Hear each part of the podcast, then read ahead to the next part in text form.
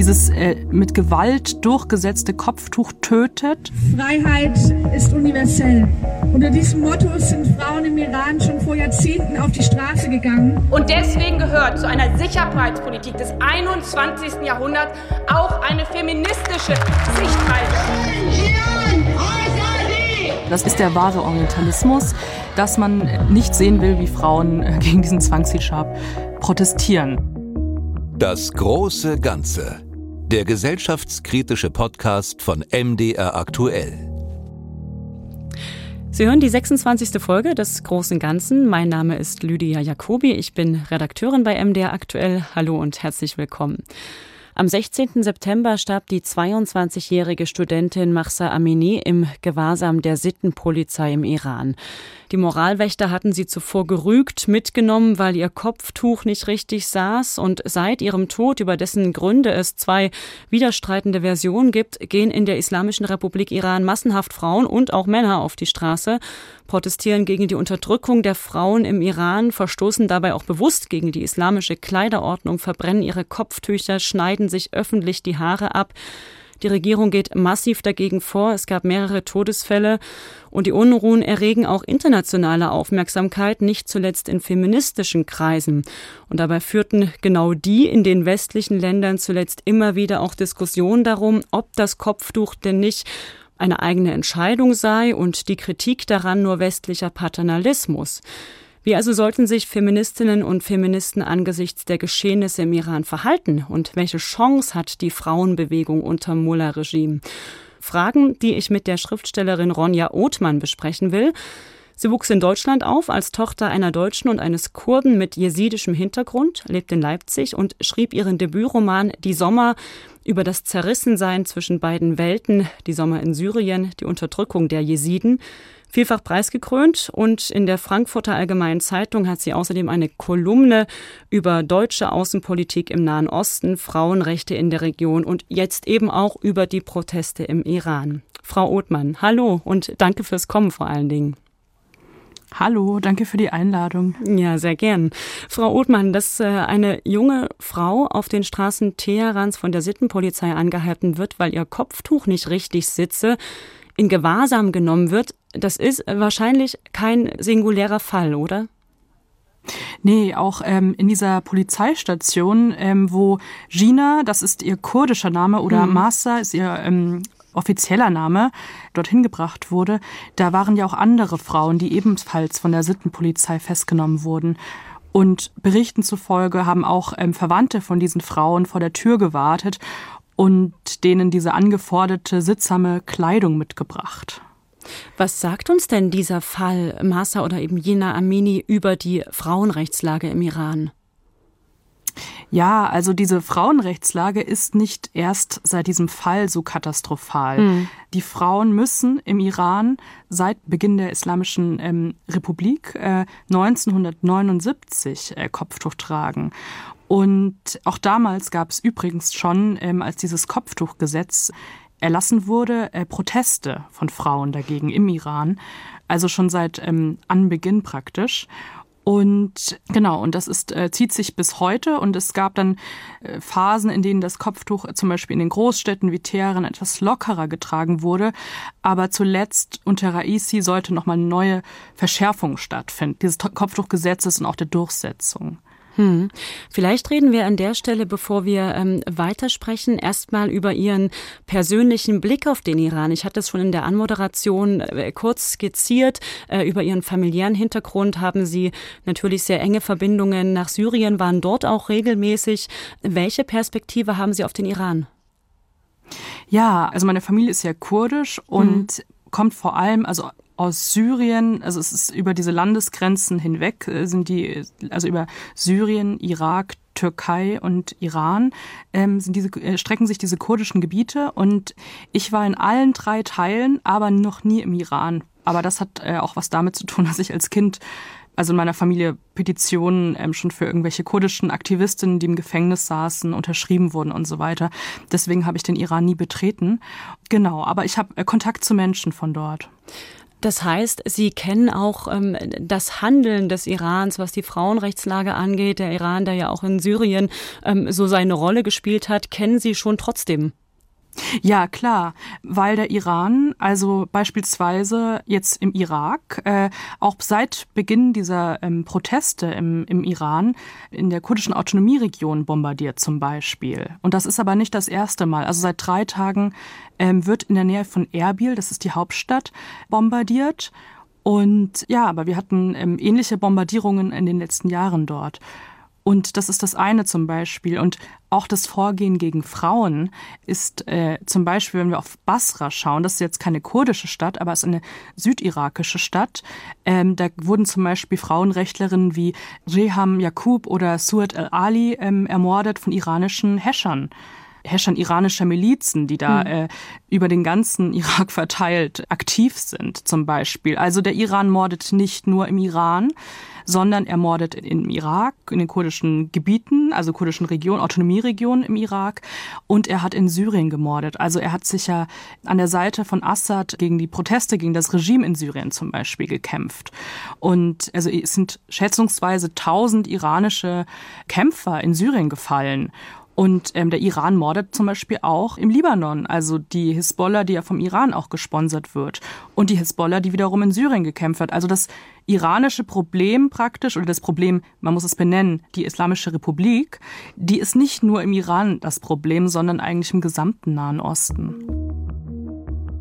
We can't speak about our rights. Wir dürfen nicht über unsere Rechte sprechen. Wir sind nicht frei im Denken. Sie versuchen dich zu beeinflussen. Du darfst nichts gegen sie sagen, was falsch läuft. Eine junge Iranerin und ein Iraner in einem Beitrag von Veronika Grantke, MDR aktuell 2018. Neue Dinge auszuprobieren ist sehr wichtig und frei sein für alle Dinge, die du tun willst. Das ist der Hauptgrund, warum ich gehen will. In Iran hast du viele Einschränkungen. Ich will über mein Leben selbst entscheiden. Ich hasse Einschränkungen. I hate limits. Als die Islamische Republik 1979 ausgerufen wurde, da soll der Revolutionsführer Khomeini gesagt haben, wenn die Islamische Revolution kein anderes Ergebnis haben sollte als die Verschleierung der Frau, dann ist das per se genug für die Revolution. Darf man denn davon ausgehend sagen, dass auch in der aktuellen Auseinandersetzung das Kopftuch, was ja da eine ganz wichtige Rolle spielt, der Hijab, mehr ist als ein Kleidungsstück und auch mehr ist als ein Symbol? Ja, das würde ich auf jeden Fall sagen, dass es mehr ist als nur ein Kleidungsstück, weil es ja auch mit Zwang durchgesetzt wird und weil Menschen auch nicht nur im Iran, also es ist diese islamistische Ideologie, also in Saudi-Arabien zum Beispiel gab es den Fall, dass Schulkinder in der Schule, in der Mädchenschule, dass es einen Brand gab und sie, ähm, man sie gehindert hat, das Gebäude zu verlassen, weil sie ihre Kopftücher nicht getragen haben und die dann verbrannt sind zum Beispiel. Also es, dieses äh, mit Gewalt durchgesetzte Kopftuch tötet im Iran und es tötet auch in anderen Teilen ähm, der Welt. Und zum Beispiel auch unter dem IS gab es ja auch, ähm, das ist ja nicht nur das Kopftuch, sondern da äh, mussten die Frauen sich voll verschleiern und es gab für die Frauen, äh, die das nicht gemacht haben, also das haben kaum Frauen nicht gemacht, ähm, gab es drakonische Strafen und dass diese Gewalt, die auf den Körpern von Frauen mit diesem Kopftuch verübt wird, das ist, gehört in diese islamistische Ideologie. Und unter dem IS zum Beispiel auch. Und diese Bilder, die ich jetzt gesehen habe aus dem Iran, wo Frauen diese Kopftücher verbrennen, ich meine, das sind Kopftücher, die sie sich nicht ausgesucht haben. Das sind Kopftücher, die ihnen unter Androhung von drakonischen Strafen aufgezwungen werden. Das erinnert mich total an Bilder, die ich aus Syrien kenne, als ähm, mhm. in Gebieten, ähm, die vom IS befreit worden sind, wo die Frauen ihre Vollverschleierung verbrennen und äh, sich als erstes eine Kippe anzünden, weil das nämlich auch verboten war unter dem IS. Mhm. Genau. Und es ist ja auch nicht nur das Kopftuch. Also es gibt Feministinnen, auch ähm, gerade aus dem Iran oder aus, aus dem Nahen Osten, die sprechen von Gender Apartheid. Also es fängt bei dem Kopftuch an, aber es geht zum, es gibt ein Gesangsverbot für Frauen im Iran. Und 40 Jahre durften Frauen im Iran äh, nicht an Fußballspielen teilnehmen. Das ist jetzt ähm, ihnen genehmigt worden, praktisch dieses Jahr erst. Aber diese Verbrechen, ich würde es als Verbrechen mhm. bezeichnen, mhm. dieser Kopftuchzwang, der besteht fort und wie man jetzt auch sehen kann, ähm, sind die Rufe auf den Straßen nicht nach Reformen, sondern nach dem Sturz dieses Regimes. Und dazu habe ich auch noch, ja. Ja, gerne. Genau. Ja, und dazu möchte ich auch noch mal was sagen, weil diese Proteste haben in den kurdischen, also Masa oder Gina Amini ist ähm, eine Kurdin und die Proteste haben auch in den kurdischen, also es wurden auch schon auf ihrer Beerdigung zum Beispiel ähm, wurde protestiert. Und ähm, in den kurdischen ähm, Gebieten und der Ruf der jetzt in, ganz Iran auf den Straßen gerufen wird. Jin Jian Azadi, Frauen leben Freiheit. Das ist, kommt aus den kurdischen Frauenbewegungen, dieser Ruf. Und also es ist zum einen diese Unterdrückung als Frau, zum anderen auch als Kurdin.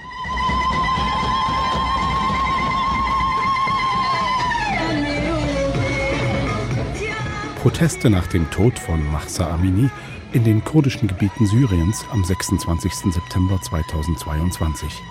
Die Demonstrantinnen rufen Frauen, Leben, Freiheit.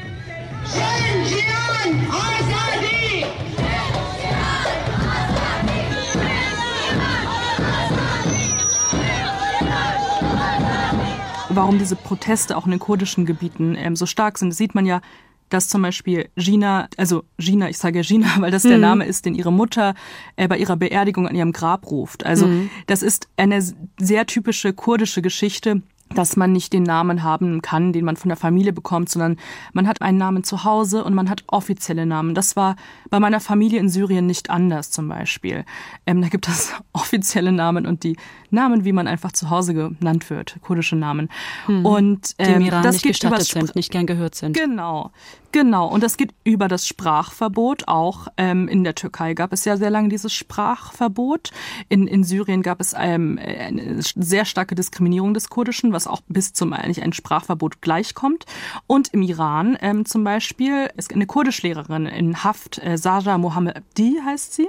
Mhm. Und die ist gerade in Hungerstreik getreten wegen Gina Amini. Also das ist diese, wenn man jetzt so zum Feminismus kommt, praktisch, ja, das sind, man kann das Intersektionalität nennen. Also verschiedene Diskriminierungsformen kommen zusammen. Die Debatte, die Sie zunächst angesprochen haben, die um das Kopftuch, die ist ja gerade hier auch in den ähm, westlichen Ländern, in den feministischen Kreisen dieser Länder eine sehr interessante. Denn da hat eine Position auch, ich würde sagen, in den letzten Jahren ähm, zugenommen, die das Kopftuch auch als ein Zeichen von Selbstbestimmung, individueller Entscheidung, ähm, Emanzipation wertet. Das wird nicht umsonst auch am 1. Februar dieser World Hijab Day gefeiert. Sie zeichnen jetzt ein anderes Bild, eines von Zwang. Haben wir da einen blinden Fleck, was das angeht? Ja, also das Kopftuch, es ist ja sehr komplex, wenn man das Kopftuch anschaut. Also wir haben ja auch in anderen Religionen werden teilweise Kopftücher getragen oder in ländlichen Gegenden und so weiter. Es hat wie so verschiedene Bedeutungsebenen. Also da hat zum Beispiel die äh, Wissenschaftlerin Rehan Shahin darüber geforscht, dass es verschiedene, also es viele verschiedene Bedeutungen äh, des Kopftuches gibt. Aber dieses Kopftuch, also im Iran ähm, das ist nichts Emanzipatorisches. Es mhm. wird aufgezwungen. In der Türkei zum Beispiel oder in den, in, in den kurdischen Dörfern ähm, in der Türkei, wo ich dann das letzte Mal 2018 war, habe ich das auch mitbekommen, dass es so viel Druck gab für Frauen, auch aus Familien, die nicht per se religiös sind, die sogar vielleicht christliche Vorfahren haben und so weiter, das Kopftuch zu tragen. Also das ist, äh, es ist mit Zwang verbunden. Man wird sozial geächtet, wenn man es nicht trägt. Und das, ich habe es zum Beispiel in, im Irak ist das zu beobachten, äh, in Syrien ist das zu beobachten.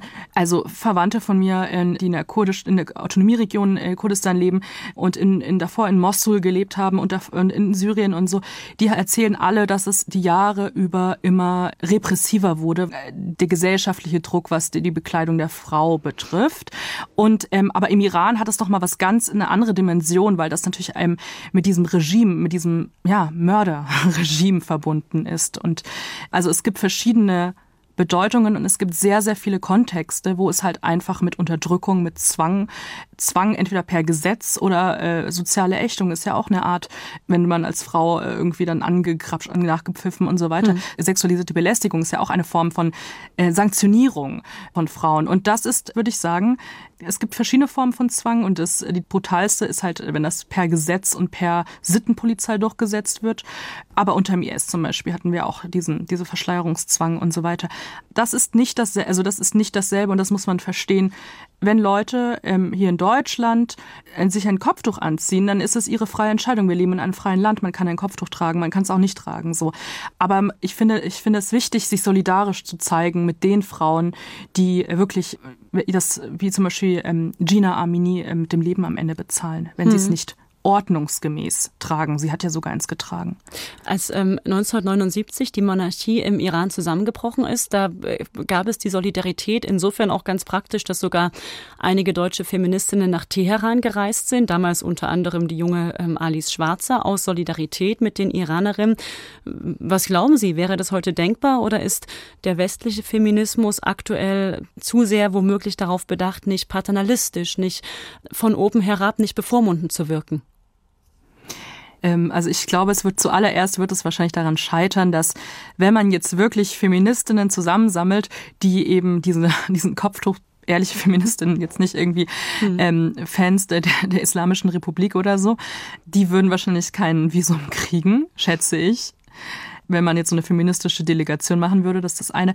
Aber ich finde, man, also ich finde, es ist nicht, also diese Frauen, und gerade es sind ja nicht nur Frauen auf den Straßen. Ich meine, die Menschen werden erschossen. Jeden Tag hört man von, also Nachrichten liest man, man liest von Verhaftungen, man liest, liest von Verwundeten und Erschossenen und man liest von abgeriegelten kurdischen Städten im Iran zum Beispiel. Ähm, Militärsperre, also dass das vom Militär abgeriegelt wird.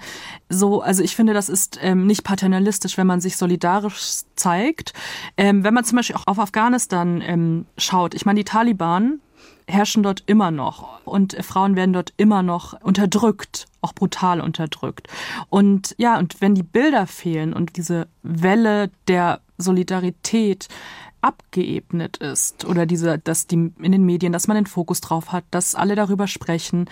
Im Iran zum Beispiel wird ja auch das Internet äh, abgeschaltet. Hm. Ähm, dann ebbt teilweise auch äh, die Solidarität ab und das Morden geht aber weiter oder erst recht los.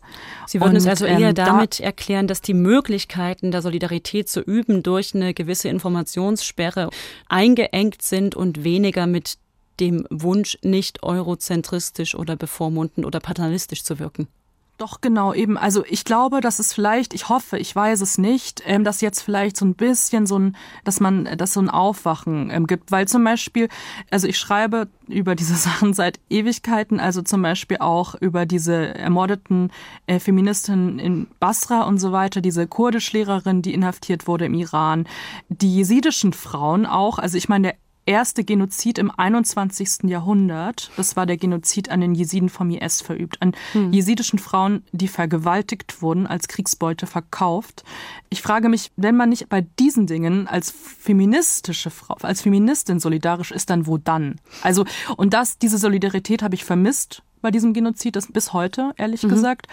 Ich war damals natürlich auf der Straße auch demonstrieren. Es waren vor allem Kurden und Jesiden auf der Straße. Es gab ein paar solidarische Menschen. Es waren wirklich, man äh, hat sich sehr allein gefühlt. Und ähm, dieser Genozid ist auch noch nicht vorüber. Es werden immer noch Frauen vermisst. Ähm, die Täter laufen frei rum. Das ist so eine Sache. Oder zum Beispiel, wenn man Afghanistan anschaut, unter der Taliban, wenn, wenn nicht feministische Solidarität, dann wo dann?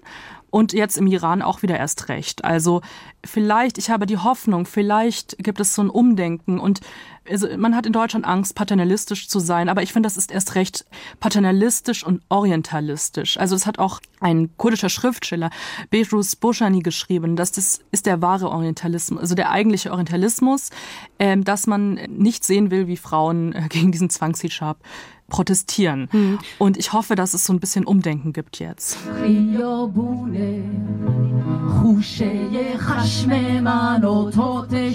Solidaritätskundgebung für die Frauen im Iran am 28. September 2022 in Berlin mit einem Redebeitrag der grünen Vorsitzenden Ricarda Lang. Freiheit ist universell. Unter diesem Motto sind Frauen im Iran schon vor Jahrzehnten auf die Straße gegangen und ich glaube, niemals hat sich dieses Motto so wahr erwiesen wie jetzt im Moment. Sie haben dazu ja auch im Januar dieses Jahres in einer Ihrer Import-Export-Kolumnen in der FAZ die Frage gestellt, warum äh, wissen Feministinnen der neuen Generation nichts von irakischen, afghanischen oder kurdischen Frauenrechtlerinnen? Warum? Geben Sie uns die Antwort? Ja, also es ist, äh, vielleicht ist man eurozentristisch. Man, man ist so mit sich selbst beschäftigt. Man will man, es nicht sein und es ist trotzdem. Ist, ja, genau, man will es nicht sein und es ist deswegen wahrscheinlich erst recht. Und man muss auch sagen, diese, dieser Vorwurf, dass, ähm, dass wenn man zum Beispiel über den Zwangskopftuch äh, spricht, wird ja dann so, also als antimuslimischer Rassismus dann gelabelt und das mhm. kommt ja teilweise auch unter ähm, Freunden der Islamischen Republik Iran oder Muslimbruderschaftsnahe äh, Menschen. Der World Hijab Day wird ja auch sehr stark von solchen islamistischen Organisationen unterstützt. Mhm. Aus diesen islamistischen ähm, legalistischen, also so ähm, jetzt nicht mit einem Sprengstoffgürtel, sondern auf, auf einer gesellschaftlichen Ebene, dieser Vorwurf des ähm, antimuslimischen Rassismus, wenn man über diese Dinge spricht. Hm. Ähm, es ist ja erstmal aber auch eine Weiterentwicklung äh, zu sagen, okay, wir haben gemerkt, dass wir in den letzten Jahrzehnten, Jahrhunderten eben einen sehr auf Europa, auf die westliche Welt fokussierten Blick hatten. Das wollen wir nicht mehr. Wir wollen vor allen Dingen auch ähm, nicht rassistisch sein in unseren ähm, feministischen Forderungen. Wir wollen andere Kulturkreise, beispielsweise den Iran, auf Augenhöhe behandeln oder eben die Menschen dort. Daran ist ja erstmal nichts Falsches. Nee, ähm, daran ist nichts falsch. Aber wenn man halt ähm, diese Menschen, also es gab ja zum Beispiel den Hashtag Let Us Talk, wo Frauen, äh, auch die jetzt im Exil sind, ähm, im, aus dem Iran und von ihrem Leben unter dem Kopftuchzwang berichtet haben. Und diese Kampagnen oder diese Hashtag-Kampagne zum Beispiel hat sehr wenig Aufmerksamkeit bekommen. Und ich finde, wenn man auf Augenhöhe sein will, dann muss man solidarisch sein. Und äh, man muss verstehen, dass diese Bärtigen, diese Bärtigen, also ob es im, die IS-Leute sind oder ob es äh, diese, diese Islamisten, dass die die wirklich wahre Patriarchen sind, dass die diese extreme patriarchale Gewalt an Frauen verüben. Und ich finde, das muss man verstehen und man sollte solidarisch sein. Und gerade man will intersektional sein. Also man will verschiedene Diskriminierungsformen ähm, immer mitdenken, was ich total wichtig finde. Aber dann sollte man sie auch in Kontext vom Iran, zum Beispiel, was es bedeutet, eine, als Kurdin zum Beispiel im Iran zu leben oder als ähm, Bahai, als der Minderheiten, als Zoroastrierin, als, als, als Jüdin im Iran zum Beispiel. Gibt immer noch Juden im Iran ist, ist kein Zuckerschlecken. Mhm. Ja. Sie berichteten äh, in einer Ihrer Kolumnen von einem Beispiel aus Kanada, bei dem eine, ähm, Sie korrigieren mich gern, wenn ich es ähm, falsch erinnere, eine Jesidin an einer Schule sprechen sollte, von ihren Erfahrungen berichten sollte und ausgeladen wurde. Können Sie dieses Beispiel nochmal skizzieren? Ich fand es ganz anschaulich dafür, um zu verstehen, wie viel Vorsicht und Angst auch herrscht, sich mit dem Thema auseinanderzusetzen, aus Angst, ähm, Islamfeindlichkeit zu befördern. Ja, also das war die ähm, Überlebende des Genozids an den ähm, Jesiden, Nadia Murad, und ähm, die Friedensnobelpreisträgerin ist auch. Ähm, das ist natürlich ext extrem. Ich würde sie als Feministin bezeichnen. So, also das ist ja und dass man halt dass man Frauen, die diesen Genozid überlebt haben, dass man ihnen nicht zuhört, dass man nicht hören will, was sie sagen, weil man Angst hat. Also wovor hat man denn? Ich verstehe. Also ich muss sagen, bei so, so etwas, äh, ich glaube in der Kolumne habe ich es irgendwie formulieren können, aber eigentlich, ich finde die ganze Sache so absurd.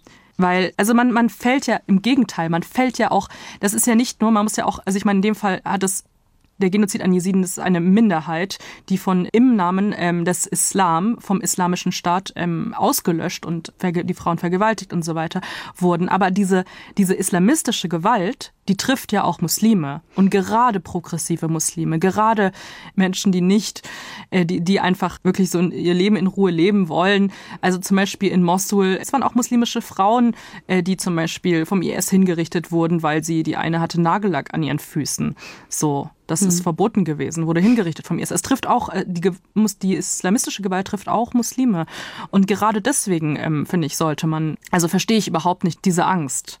Und ich ver verstehe auch wirklich nicht, wieso man sich so schwer tut, seit damit, also ich meine, wenn im, Gewalt im Namen einer Religion, ich meine, es in Europa ähm, im Westen protestieren Feministinnen, wenn zum Beispiel der Papst mal wieder irgendetwas Homophobes äh, davon sich gibt oder mhm. diese Abtreibungsgegner, diese Lebens, äh, Leben, die nennen sich Lebensschützer, die Abtreibungsgegner, ähm, die ja oft äh, zu so Freikirchen auch zum Beispiel oder so ähm, Katholiken äh, protestieren, dann, äh, dann finden Gegendemonstrationen statt und so weiter, zu Recht. Aber warum nicht gegen die Gewalt, die im Namen des Islam ähm, verübt wird? Wie kann man das denn ordentlich voneinander trennen? Also die Unterdrückung der Frauen kritisieren, ohne Islamfeindlichkeit zu befördern, die wir ja nun mit Beispiel Pegida tatsächlich auch ähm, en masse haben. Ähm, ja, also man könnte, finde ich, erstmal muss man ähm, zuhören. Man muss mhm. äh, zuhören zum Beispiel, was diese Frauen unter diesem Hashtag Let Us Talk erzählen. Man muss zuhören, ähm, was Feministinnen aus dem Iran erzählen. Man muss zuhören, was Überlebende des Genozids an Jesiden erzählen und dann dann verstehen diese politische, es ist auch eine, es ist eine politische Sache. Diese Islamische Republik, das ist ein Regime, das ist eine Diktatur. Und dann muss man verstehen, dass, dass es dieses Kopftuch, dieser Kopftuchzwang ein Instrument der Diktatur ist. Und man muss dann versuchen äh, zu verstehen, wo wird Religion politisch instrumentalisiert oder politisiert und wo ist, äh, wo geht es um Glauben und um andere Sachen. Und ähm, vielleicht dann einfach die progressiven Kräfte unterstützen, mhm. progressiven Feministinnen, die es ja wirklich gibt und die sich im Stich gelassen fühlen. Das heißt, wenn ich es mal äh, zuspitzen darf, ähm, sich auch hierzulande mehr als Feministin mit Zwangsheiraten oder der Verschleppung der Jesidinnen zu beschäftigen, als äh, mit Catcalling oder dem Abtreibungsinformationsparagraphen? Ja, nee, nee, nee, das äh, ist, man muss ja nicht sich entscheiden. So, also mhm. Catcalling, ich meine, das Bitter ist es halt, wenn man ähm, das äh, wenn man das die einen halt komplett vergisst. Also das heißt nichts, dieser Abtreibungsparagraph, äh, das ist ein wichtiges Thema. Aber ich meine, das ist, man muss verstehen, das ist hier, ohne das zu verharmlosen zu wollen, aber ich meine, wenn wir jetzt schauen, also Zwangsheiraten finden auch noch in Deutschland statt. Da kenne ich auch Fälle so. Und diese Sachen sollte man halt nicht vergessen. Und das Problem ist, glaube ich, dass diese Frauen halt sehr selten eine Stimme haben. Und wenn sie dann reden, hört man ihnen nicht zu. Also das ist was ich die letzten Jahre beobachtet habe.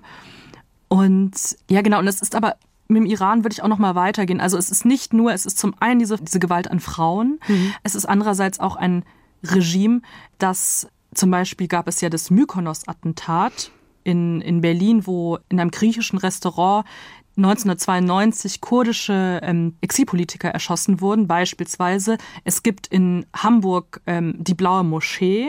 Das ist, gilt als Zentrum ähm, des iranischen Geheimdiensts in Deutschland und Europa, wo zum Beispiel auch Bilder von Khomeini und Khamenei und so weiter hängen. Und es wurde zigmal darauf hingewiesen, auf diese blaue Moschee. Und ich frage mich halt, man kann ja doch seinen Protest, also man kann ja diese Institutionen, diese diese Apparate oder die zum Beispiel Adressat könnte auch diese, diese DITIB-Moschee, die ja von zu Erdogan, ähm, also die unterstehen ja Erdogan, also gehören direkt zu der türkischen Religionsbehörde Dianet und die untersteht Erdogan. Und ich finde, wenn man, wenn man diese Strukturen versteht, diese islamistischen Strukturen auch in Deutschland, ja, und auch versteht, dass der iranische Geheimdienst auch in Deutschland aktiv ist. Ich war auf Kundgebungen, ähm, wo Demonstrantinnen, also in München zum Beispiel, sich sehr, also Sonnenbrille und äh, Maske getragen und Mütze, um nicht erkannt zu werden, weil sie Angst haben. Mhm. Ähm, und gleichzeitig gibt es Berichte, dass dort auch vermutlich Leute vom Geheimdienst fotografieren. Also wenn man schon hier in Deutschland sich zum Beispiel solidarisieren würde und diese islamistischen Strukturen, also nimmt man im Erdogan-Moscheen, nimmt man diese blaue Moschee, nimmt man irgendwelche von Katar gesponserten Moscheen, wenn man die adressiert, das ist nicht islamfeindlich. Also ich glaube, man muss einfach differenzieren und das macht zum Beispiel AfD nicht, das macht Pegida nicht, Allerhöchstens instrumentalisieren sie die Opfer des Islamismus. Allerhöchstens. Hm. Es interessiert sie nicht. Also die Opfer des Islamismus interessieren diese Rechten nicht. Und ich glaube, da ist, da ist der Unterschied. Wäre das vielleicht auch der Zeitpunkt für eine feministische Außenpolitik, ein Begriff, den ja Annalena Baerbock zunächst äh, vor allen Dingen in Bezug auf den Ukraine-Krieg geprägt hat? Die Bundeswehr hier hinzustellen und dann im gleichen Satz zu sagen, okay, Bundeswehr und nicht mehr diese feministische Außenpolitik. Mir bricht es das Herz. Ja, und wissen Sie warum? Wissen Sie warum? Weil ich bei den Müttern von Skrebenitzer war, vor einer Woche, und die mir beschrieben haben, wie die Spuren dieses Krieges in ihnen drin sind. Und diese Mütter gesagt haben, Frau Baerbock, damals wurde nicht gehandelt, Anfang der 90er Jahre. Als sie, als ihre Töchter, als ihre Freundinnen vergewaltigt worden sind. Vergewaltigung als Kriegswaffe nicht anerkannt war, nicht vom Internationalen Strafgerichtshof verfolgt wurde und deswegen gehört zu einer Sicherheitspolitik des 21. Jahrhunderts auch eine feministische Sichtweise. Das ist kein Gedöns. Das ist kein Gedöns. Müsste man diesen Begriff der feministischen Außenpolitik jetzt auch auf den Iran anwenden? Ja, auf jeden Fall. Also ich schätze Annalena Baerbock dafür, dass sie das, äh, diesen Begriff ähm, sich auf die Fahne geschrieben hat, sehr. Und ich finde, das ist ein richtiger Schritt, das ist total wichtig. Also auch gerade was die Gewalt in der Ukraine betrifft und ähm, die sexualisierte Gewalt. Und im Iran würde ich, müsste sie eigentlich, sie müsste das halt genauso auch auf den Iran weiter ausweiten. Und wie könnte eine feministische ähm, also ich mein, Außenpolitik da aussehen? Ja, also die Soweit Sie sich da vorwagen wollen. Es, Sie sind keine Außenpolitikerin. Genau. nee, ich bin keine Außenpolitikerin. Also ich finde, man könnte dann, also diese also man könnte schauen, dass die Sanktionen ähm, gegen diese Regierungselite im Iran, die sich ja weiter bereichert und bereichert und bereichert hat, wie übrigens auch das syrische Regime, ja immer noch in, also ganz gut lebt im Gegensatz zur Bevölkerung. Also das ist auch sehr typisch für Regime, wenn sie sanktioniert werden, dass die Regime-Eliten praktisch noch sehr gut leben, dass man das durchsetzt, dass man Haftbefehle gegen Personen, die zu diesem Regime gehören, also dass man Haftbefehle erlässt. Es gab ja auch schon zum Beispiel Massenmörder des iranischen Regimes, die in Deutschland in Krankenhäusern behandelt wurden. Und es gab Proteste dagegen und Forderungen, man sollte sie festnehmen, bevor sie das Land wieder verlassen. Also so, sowas wurde versäumt jahrelang. Und auch beim Atomabkommen so jeden Hebel, den man hat, nutzen, um Druck auf dieses Regime auszuüben, um dieses Morden zu beenden. Das Atomabkommen war und ist richtig. Es ist neben dem Klimaabkommen von Paris die wichtigste völkerrechtliche Vereinbarung, äh, die geschlossen worden ist in den letzten zehn Jahren. Der CDU-Politiker Johann Wadefuhl im Bundestag 2018. Zum selben Thema Ex-Außenminister Heiko Maas von der SPD 2019. Das JCPOA war nie ein Freundschaftsdienst gegenüber dem Iran. Es war vielmehr Ausdruck unserer Sorge vor einem nuklear bewaffneten Iran. Wenn wir kein Abkommen bräuchten, wäre uns deutlich wohler. Aber die Tatsache, dass ein Staat wie der Iran sich überhaupt nur durch die Zusicherung wirtschaftlicher Vorteile davon abhängen, abhalten lässt, eine Atombombe zu bauen, ist doch ein Hinweis darauf, dass wir es mit einem Land zu tun haben, bei dem nicht nur Vertrauen, sondern bei dem auch viel Misstrauen herrscht. Protestbewegungen wie die, die wir jetzt aktuell beobachten, gab es ja im Prinzip in den ja, letzten 40 oder mehr als 40 Jahren der Geschichte der Islamischen Republik Iran immer wieder. Hat das aktuelle Aufstehen für die Rechte der Iranerin, aber ja auch generell für eine freiere Gesellschaft, so hieß es ja schon 1979, dass man gesagt hat, die Freiheit der Frau ist die Freiheit der Gesellschaft, hat das aktuelle Aufstehen trotzdem eine andere Qualität? Ja, auf jeden Fall. Man kann ja auch, also sofern man es von hier beobachten kann, ich glaube, das können Auslandskorrespondentinnen wie, also ehemalige Auslandskorrespondentinnen wie Nathalie Amiri oder ähm, andere Journalistinnen besser als ich, sieht man, man sieht einfach diese Proteste im ganzen Land in kleineren Städten, die eigentlich gar nicht so klein sind, man vielleicht hier nicht äh, noch nie was gehört hat, aber im ganzen Land wird protestiert und die Rufe sind, es sind keine Rufe nach Reformen. Es ist ein Ruf nach Ende des Regimes auf den, auf den Straßen. Und ja, also es ist wie, wie vielleicht, also ich habe das, das iranische Regime ist nicht das syrische Regime, auch wenn sie Verbündete sind. Aber was diese, diese Revolution, ich würde es Revolution bezeichnen, betrifft, das ist vielleicht einfach so viel, so viel Jahre Demütigung. Es ist ja eine Demütigung, eine tägliche Demütigung. So viele Jahre Gewalt, so viele Jahre Unterdrückung, dass es irgendwann den Leuten reicht und sie koste es was wolle, koste es ihr Leben auf die Straße gehen und dagegen protestieren. Das sieht man jetzt. Also das heißt, Sie sehen jetzt ich würde sagen, auch größere Chancen auf eine freiere iranischere Gesellschaft genau. oder auf mehr Rechte für die Frauen im Iran. Ja, ich hoffe ehrlich gesagt auf einen Sturz. Also ich glaube nicht, dass es sich reformieren lässt, dieses, äh, diese Verbrecher, also diese, dieser Raisi zum Beispiel, das ist, äh, der war schon 88 an Massenexekutionen beteiligt. Also ich glaube nicht, dass sich das reformieren lässt, wenn ich ehrlich bin. Also ich hoffe natürlich, ich habe sehr oft die letzten Jahre gesprochen mit iranischen Freunden, mit kurdischen Freunden äh, aus dem Iran. Wenn wir darüber gesprochen haben, dass sie sehr oft, ja, wir haben die Situation in Syrien gesehen. Wir haben die Proteste in Syrien gesehen und wir haben gesehen, was daraus geworden ist. Und vielleicht ist jetzt eine Art Kipppunkt erreicht und ich hoffe so sehr, ich hoffe wirklich so sehr, dass dieses Morden, was ja jetzt stattfindet auf den Straßen und in den Knästen und äh, diese Gewalt, dass die beendet wird und dass sie, ähm, dass die Frauen erfolgreich sein werden. Das sagt die Schriftstellerin Ronja Othmann. Ich habe mit ihr gesprochen über die Lage im Iran und den Blick westlicher Feministinnen auf die Proteste im Iran. Frau Othmann, vielen Dank für Ihre Zeit, vielen Dank für das Gespräch. Ja, danke.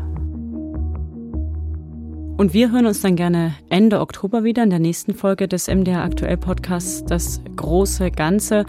Dann im Rahmen der ARD Themenwoche zum Thema gesellschaftlicher Zusammenhalt und der Suche nach dem Wir. Bis dahin, machen Sie es gut. Das große Ganze. Den gesellschaftskritischen Podcast von MDR Aktuell gibt es zweimal im Monat auf mdraktuell.de, in der ARD Audiothek, bei YouTube und überall, wo es Podcasts gibt.